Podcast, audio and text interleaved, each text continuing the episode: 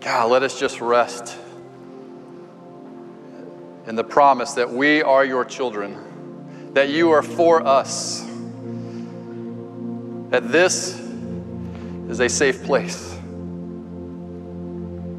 Father, thank you for loving us so much, loving your children, that you provided a way, a way of salvation for us. Father, forgive us when we've tried to overcomplicate this relationship. May we just rest in the simplicity that you are our Father and that we are your children. And all God's people said, Amen. You may be seated. Well, good morning. You guys excited to be in the Father's house this morning? Amen. Love that. Uh, happy Father's Day to all of our, our fathers uh, in the house. I was uh, blessed last night to have both of my sons uh, here in, in, the, uh, in the service last night. And uh, so that was, that was exciting. And, um, and I think today I'm joined by, by one of my sons and, and my wife, who I must say, a week ago today, we celebrated another wedding anniversary.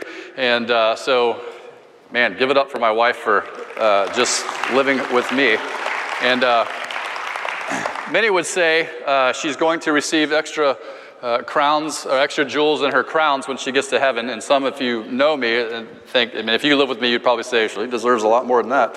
Uh, but, uh, but anyway, she's my right hand. She's been just, a, just an incredible, um, incredible strength in my life, uh, especially these these past few years as I've gone through the loss of my parents, all this kind of stuff. Just, man, just there. And so I'm very thankful uh, for you, Audra, and, uh, and what you mean to me and, and our boys. And um, God blessed us recently. We were able to go uh, spend some time uh, on a little trip out west and uh, had a great time just spending that time, that intentional time together. And I couldn't, I couldn't help as we were going through that vacation and we're driving uh, through uh, Utah and, and to Zion National Park and just doing some hiking. I couldn't help but think that my dad would have been proud. He was always a big component of, hey, let's spend some intentional family time together. And, uh, and so I just couldn't help but think that, like, man, my dad's going to be proud that we took the time and made this happen. And it was, you know how it is trying to get on family vacation. Like, you have to work like an 80 hour work week just to get ready to go take off the 40 hour work week, right? And so that's kind of the way it was. And, uh, and, but man, just so worth it just getting out there. And, uh, and so, so happy Father's Day. Hope you're here. Uh, you're ready and, and, excited to get back in God's Word uh, this weekend. And so, what we want to do is we, we continue our series called Rooted. Pastor Gus launched us into this last weekend. And we continue today walking through the book of Colossians. the passage that we're going to take a look at today is interesting because it's one of the most uh, interesting statements. It's one of the most significant statements, I would say, in the entire Bible about who Jesus is. And I'm just not just saying that just because I get to talk about it this week. I'm saying that because it is. I mean, what, what we see in these next few verses is absolutely a theological statement. And what is happening here is, as you sit down and you begin to prepare a passage in order to preach, you start looking at some of the linguistics, you start looking at the language, you say, man, there's, there's no verbs here, there's no imperatives here, there's no, because of this, we're supposed to go and do that. There's none of that. This is all about what we believe. And, and Colossians is full of that. You know, Colossians 1.10 says that we, we ought to be increasing in our knowledge of God always. You know, sometimes it's just important to, to get these things straightened out. And, and the Colossians were challenged. I mean, they were, this church was very challenged in this moment. And, and you know, the, the knowing who Jesus is is mission critical to our faith. And so, as Paul is, is leaning into this situation, he's looking at these, these, these next five verses that, that, uh, that we're about to look at. He's dealing with something. He's writing specifically because of something. And, and I look at this and I think of these, these early verses and what the early church would do is in, in order to memorize these verses. And the reason that they would memorize these verses is because so they could step into all the challenges that were facing them. You know, it's, it's not like challenges that, uh, that, that you and I don't face today. Like maybe a, a family member or maybe a coworker or, or someone at school is challenging our faith, and we need to be ready to step into those conversations. And that's what they were. That's why they were memorizing these verses. I, I told Marsh this earlier in the week. I said, you know, what they used to do was they would they would turn these these scriptures into hymns. And, they would memorize them through singing hymns. And I told Marsh, I said, hey, I may call you out mid sermon this week. And, And you and I are just going to write a little song so everybody goes home with a, with a song in their head at the end of the day. We're not going to do that, so don't worry. But, but the problem, you know, the, the challenge here in, in, the church in Colossae was facing is uh, a lot, it, it could be like 2021 all over again. Because what, what was happening is this people have a lot of thoughts then and today about who Jesus is. I mean, a lot of people today think that Jesus was maybe a mystic. A lot of people today think Jesus was just, maybe he was just a prophet. Maybe he was just a, a, a, a great teacher, a high motivational speaker. Maybe he's a little bit lesser of a deity than, than God. There's one group today that would even say that Jesus was just an exalted man and that you, with enough faith, you can populate your own planet and you can be equal to Jesus. Listen, that's not only heretical, that's just straight up heresy. That's not even wrong, but what that does, that goes against everything that you and I have been taught from the Word of God about who Jesus is. It's absolutely the opposite. Because who Jesus is matters not only theologically, but it matters relationally. I'm excited that this next week, I get to take, tomorrow morning, uh, I get to jump on a bus with 56 middle school students and we're going to go to camp. Amen? That's awesome. I'm excited. here's why I'm so excited. And you can pray for me, by the way, uh, for next week. Here's why I'm so excited. This camp we're going to really spends a lot of time in, in the Word. And, and we're going to have fun because it's camp and I'm going. And so it's going to be great. It's going to be fun. I'm going to make sure every, every single person has fun. And, uh, but but the, the thing I love about this camp is that they die, everything centers back to God's Word. And I can't wait for them to get there and to get into the Word so much because it's at this formidable age in their lives that they need, be, need to begin to wrestle with their faith. They need to begin to wrestle with these things, getting these straight. So when they face challenges that will come in life, they will be able to step in knowing why they believe what they believe. Amen? And so I'm excited about it. You be praying for those students as, as they get ready this next week. To see, the problem in Colossae here is there was this group a specific group of philosophers, and they had kind of infiltrated the church to this point. And, and it was not just here in this church, it was in churches all across Asia Minor. And, and they were not, not only heretical on just about everything that, that, that we believe. I mean, it was, it was pretty the opposite. I mean, let me give you an example. Like, for instance, as Christ followers, grace is kind of a big deal to us. I mean, it, you know, even the scriptures teach in Ephesians 2 8 9, it's by grace that we've been saved through faith, not of ourselves. It's a gift of God. The Gnostics, which Pastor Gus introduced us to last week, mentioned them. The Gnostics thought, man, this whole idea of grace and unmerited favor, that is outlandish. So here's, here's a couple things that they believed. They thought there's no way that God's going to allow someone into heaven that hasn't earned a way to get there they thought the way to heaven was, was through their intellect. They believed in this dualism. And basically, what that means is this that, that throughout time and space, there's going to be certain opposing forces happening against each other and taking place always against each other. It would be, it would be light and darkness, it would be matter versus spirit, it would be evil versus good. And, and, and as you continue to look, and like the, the only way to attain true spirituality was to deny themselves physically anything that would, that would cause them to be tempted. Now, for those that went down that line, a lot of times they would end up falling into asceticism. The polar opposite of that was those thought that, well, what happens to the body is inconsequential because all that really matters is spirit. And the, and the group that kind of tended and leaned towards that would end up in licentiousness. And so, either way, both of these are completely heretical to what you and I have been called to uh, through Scripture. Nothing could be further wrong with that biblically. I mean, nothing. And Paul's leaning into this, and he's like, man, this is, this is an issue. Colossians 1.12 says that it's, it's, it's him, it's the Father who qualifies us. It's, it's in him that we, uh, that we have been transformed, that we have been delivered. The Gnostics also believe that since spirit is good and matter is bad, that, that all things, you know, like the earth, that the flesh is bad. Flesh is matter. The table is matter. The floor is matter. We're matter. Therefore, we are bad. And, and, and, logically, to them, God could never take something good and bad and mix it together. He just couldn't. He just, God just wouldn't do that in their mind. Therefore, the human flesh that we are, there's no way that God would allow his son to be born into human flesh, let alone in a lowly stable, let alone to walk among, among broken men and women. And then to die for that cause? See, God wouldn't do that because that's not who they thought God was. See, what they, what they thought, that the, the challenging thing for them was they, did, they could not get their mind wrapped around that Jesus was fully God and fully man. And that was the struggle.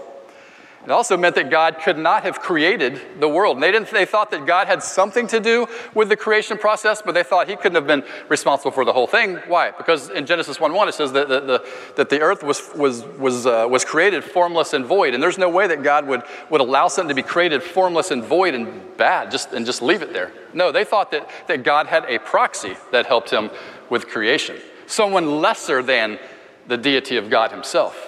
Someone, someone else that was lower than him helped him with that creation. Now, the reason that this matters so much to you and I today is because, like I said, this same context is kind of the context that we, we kind of have stepped into uh, today. By that, I mean, you know, you mentioned the word Jesus, and it just hits people differently today. What do I mean by that? Well, I can go and I can meet with all the, the area uh, high school principals and teachers and uh, or, or, or, administrators, assistant principals, and I can say, hey, we're going to work together. We're going to do this community project.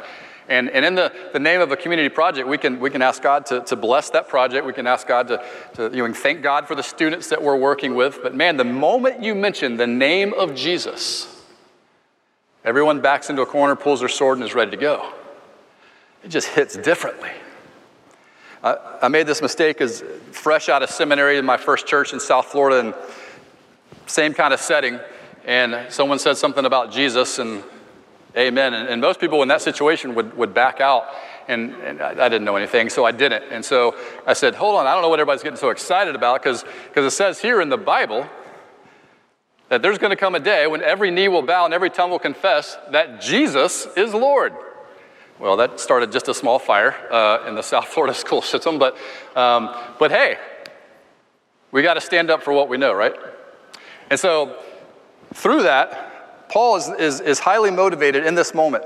He's moved by God to write this letter because there's this confusion. We know that God is not the author of confusion. And so, as we walk through this passage, I would like to, for us to divide it up into to three categories and look through the first of all, the supremacy of Christ through the lens of Jesus and the Father. Look at verse 15 of Colossians chapter 1. He's talking about Jesus. Jesus being the image of the invisible God. He is the image of the Father that you and I cannot see. It's an interesting word here used. The Greek word that's used here is, is icon. It's where, um, for image, is, is the word icon. What it means is a statue that's, that's kind of erected to, um, to portray the exact origin of, of, of whoever they're, they're trying to mimic. And so, um, you know, you've walked into a, a wax museum before. And, and, you go to a wax museum and you're like, oh man, this is incredible. I went in one once and I was like, man, it's Michael Jackson. There is no question that this is Michael Jackson. They did an amazing job with this wax figure. Then you walk around the corner and you're like looking on this tour, right? You're looking, you're like looking at this thing, you're going like, you have to look at the nameplate because you can't even recognize who this is. And you're like, oh, man, this one didn't turn out so well. I can't even tell who this is. Right? It's just like that. It just doesn't, sometimes it doesn't turn out as well. To honor the Hall of Fame pitcher, Jim Palmer, the Baltimore Orioles erected a statue of, of that pitcher out in front of Camden Yards to, to, to honor him.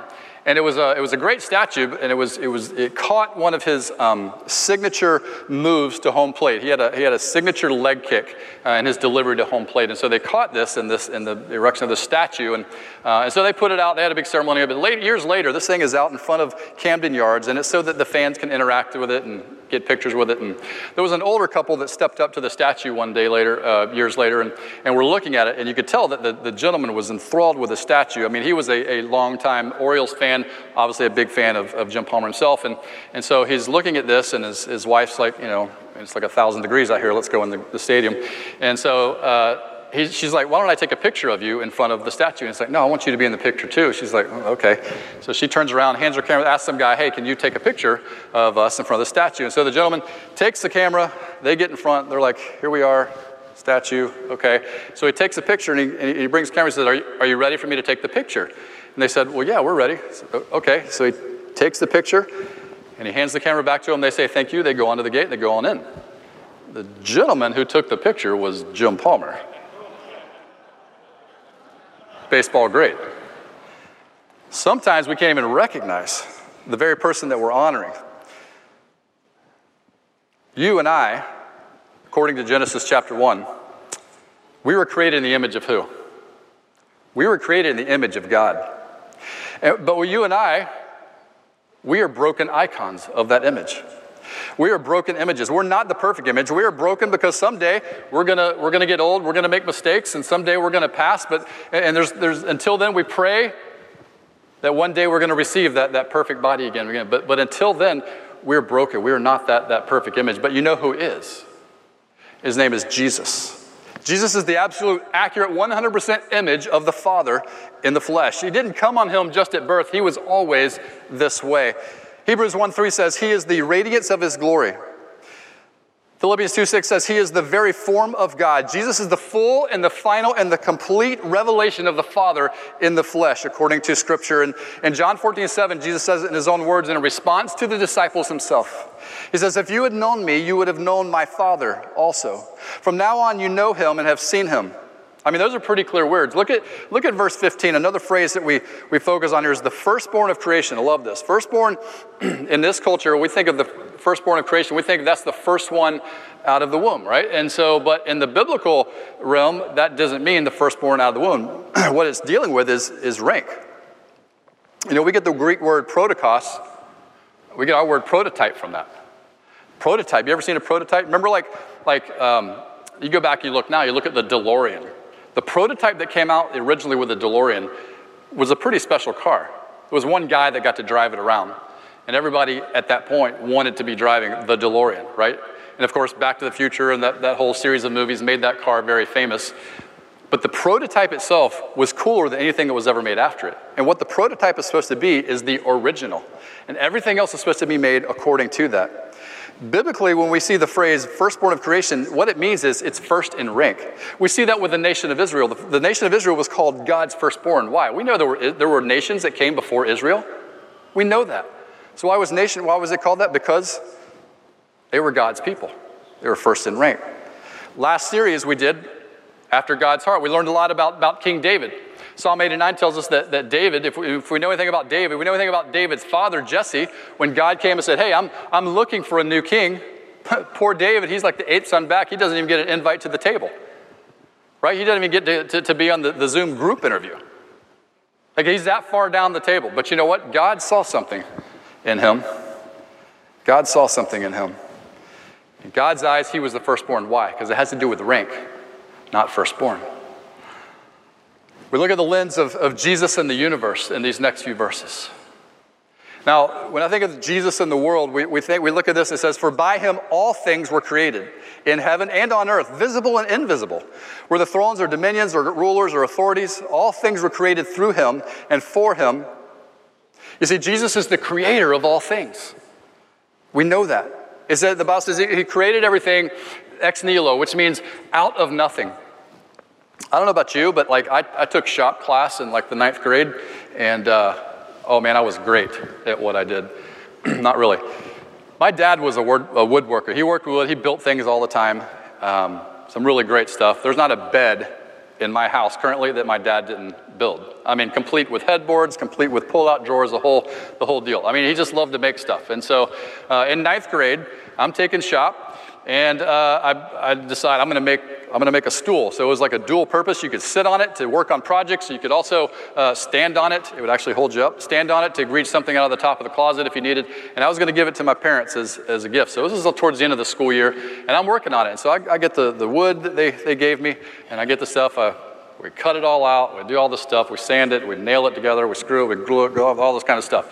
And it comes out okay. And I get to present it to them. And you know, my dad's like, "Hey, this is great." I'm like, he doesn't probably really mean that, but that's great. Um, I found that, that stool here a few months back. We were cleaning out my parents' house, getting it ready for sale. And uh, I found that old stool and I thought, why in the world would you hang on to this thing? And every once in a while, we would be working out in the garage, he would, he would run across and he would go, Hey, Rob, remember we did this? I'm like, I can't tell if you're making fun of me right now or. He, he had a lot of fun with that. And he appreciated it. And what I think he appreciated most was the fact that I think he started to see his handprints through me in this project. And what Paul's trying to communicate is here to, to, to this group of believers is that Jesus Jesus was the handprints of God the Father, not only through what he said, but what he did, his actions. That the world should be able to see his handprints through Jesus, which would prove that he is who he says he was. You know, the, thing about creating the universe, creating this world out of nothing, it's what that verse says. That, everything came into existence wood, metals, rock, everything came into existence upon creation. That wasn't there beforehand, it was something that he, he created. Therefore, by him all things were created. Verse 17 says that he existed before all things. He is before everything. Look at, look at John 1 3 says, All things came into being through him, and apart from him, not even one thing came into being that has come into being. Hebrews 1 2 says, In these last days, he has spoken to us in his Son, whom he appointed heir of all things, through whom he also made the world. I mean, in Jesus' own testimony in Revelation, says, What? I am the Alpha, I am the Omega, the first, the last, the beginning, the end. It's a testimony in his own words. I was before all things. You know what Jesus is also? He is the sustainer, as that verse says. He is the sustainer of all things. Now, if I were to ask you, if I were to come around and ask you right now, how, how do we sustain life? Well, it's pretty basic, Rob. You, you just need air, you need some water, all right? And, and you can live, right? The reality is, we need like 11 things. It's like the Colonel's chicken, right? You need all these essential herbs ingredients, right? 11 different elements oxygen, carbon, hydrogen, nitrogen, sulfur, sodium, magnesium, potassium, calcium, chlorine, and phosphorus. And not all of them are mixed the same way. It's got to be a little bit of this and a little bit of this, a different mixture of this and a different, and all those things coming together. That's how we sustain life. Without those things, without that right mixture, guess what? We cannot exist.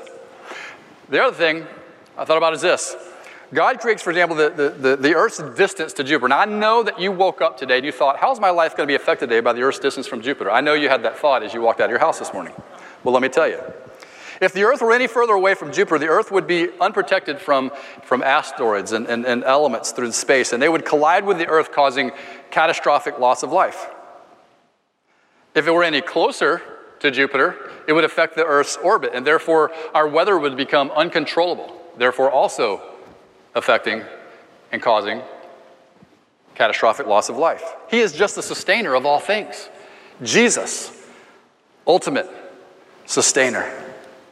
And now we look at the, the, the, third category, and the third lens I want you to see the supremacy of Christ through, and that is Jesus and the church. Now, here's where um, I told you at the beginning here that there were no verbs, no imperatives, no, because of this, we need to do this. Still the case, but from this, I think we can get some pretty clear imperatives. And it says this look at verses 18. It says, He is the head of the body, the head of the church. He's the beginning, He's the firstborn from the dead, that in everything He might be preeminent. Jesus is the head of the church. Now, when I say the head of the church today, I'm talking about capital C church. Here's what I mean. As a church, we do not line up behind a particular political party. We don't follow this political party. We don't follow that political party. We don't follow this political party. We don't, we don't line up behind this interest group or that interest group. We, we just don't. Why? Because we're the church. Because the church is not these four walls. The church is made up of you and I. Are we, we in agreement there? You guys understand? Okay. So, because of that, guess what? God has ordained us to be his followers, to be his children. We just sang about that earlier. what I mean by that is this many years ago, God wrote a statement for the church, a statement for us to be obedient to his word. We are called to be people of the book. We are called to be people of great faith. We are called to be people that, that, are, that are obedient to what God is telling us to do here.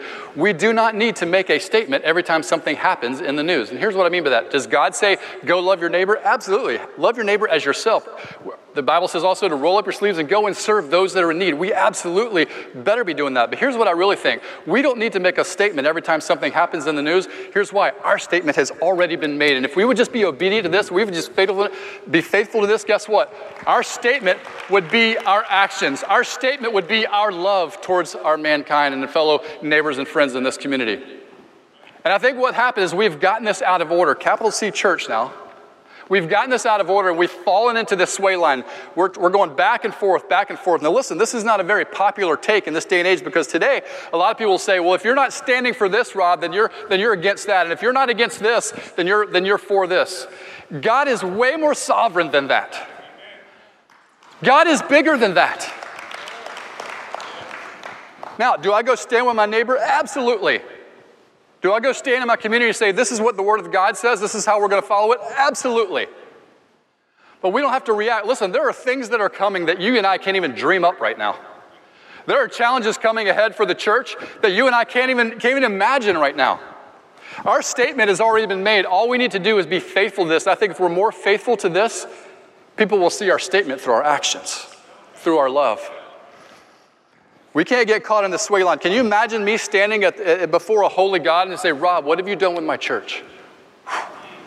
Well, God, we, we, we started following this party, and, and man, they were lining up with, with your word for a little bit. And then we, then we had to step back because they kind of went this way. And then, no, then we changed. We, went, we, we started following this party over here, and this group over here, and this interest group. And they, but then they started backing away from your word, and so we had to back off again. And we get caught up in this sway line, and we're back and forth. We're back and forth. We're back and forth. Our statement has been made. We just need to follow it. Verse 18 continues, and verse 19 says, For it was the Father's good pleasure, we just heard that earlier, for all the fullness to dwell in Him, that Jesus is the reconciler of all things to Himself. If you want to change your relationship status with the Father, in Jesus' own words, no one comes to the Father but by me. And if you want to change your relationship status with the Father, it comes through Jesus. Man, if, if you're here today and you need to change that status, if you're here today and you're just like, man, I, I need to step back into that relationship with God, it starts with Jesus. He is the reconciler of all things to himself. It doesn't matter where I am, doesn't matter what I've stepped off into. He is the reconciler. He can reconcile us back to the Father. My prayer for us as a church, capital C, and little c is that the Father's handprints, fingerprints, thumbprints are all over us. That's what Paul was trying to say. He said, if you can see Jesus for who he really is, you'll see the handprints of the Father all over him. The joy to see the fullness of himself in his Son. He also has joy when he sees the fullness of himself through us. Let's pray. Father, we thank you for your, your word today. We thank you for its truth in our lives. That is, that is a plumb line that we can follow. Father, I pray that when, when the world looks and sees us, that they see the, the hands and feet of Jesus. Lord, I pray they see your handprints, your fingerprints all through all that we say, all that we do, how we behave. God, may they see Jesus in us and ultimately find their way to you. Pray for those in the, in the midst, in this room, those online that are joining us this morning. God, you are our cornerstone upon which we build our faith. May our lives reflect that today. We pray this in Jesus' name. And all God's people said, Amen.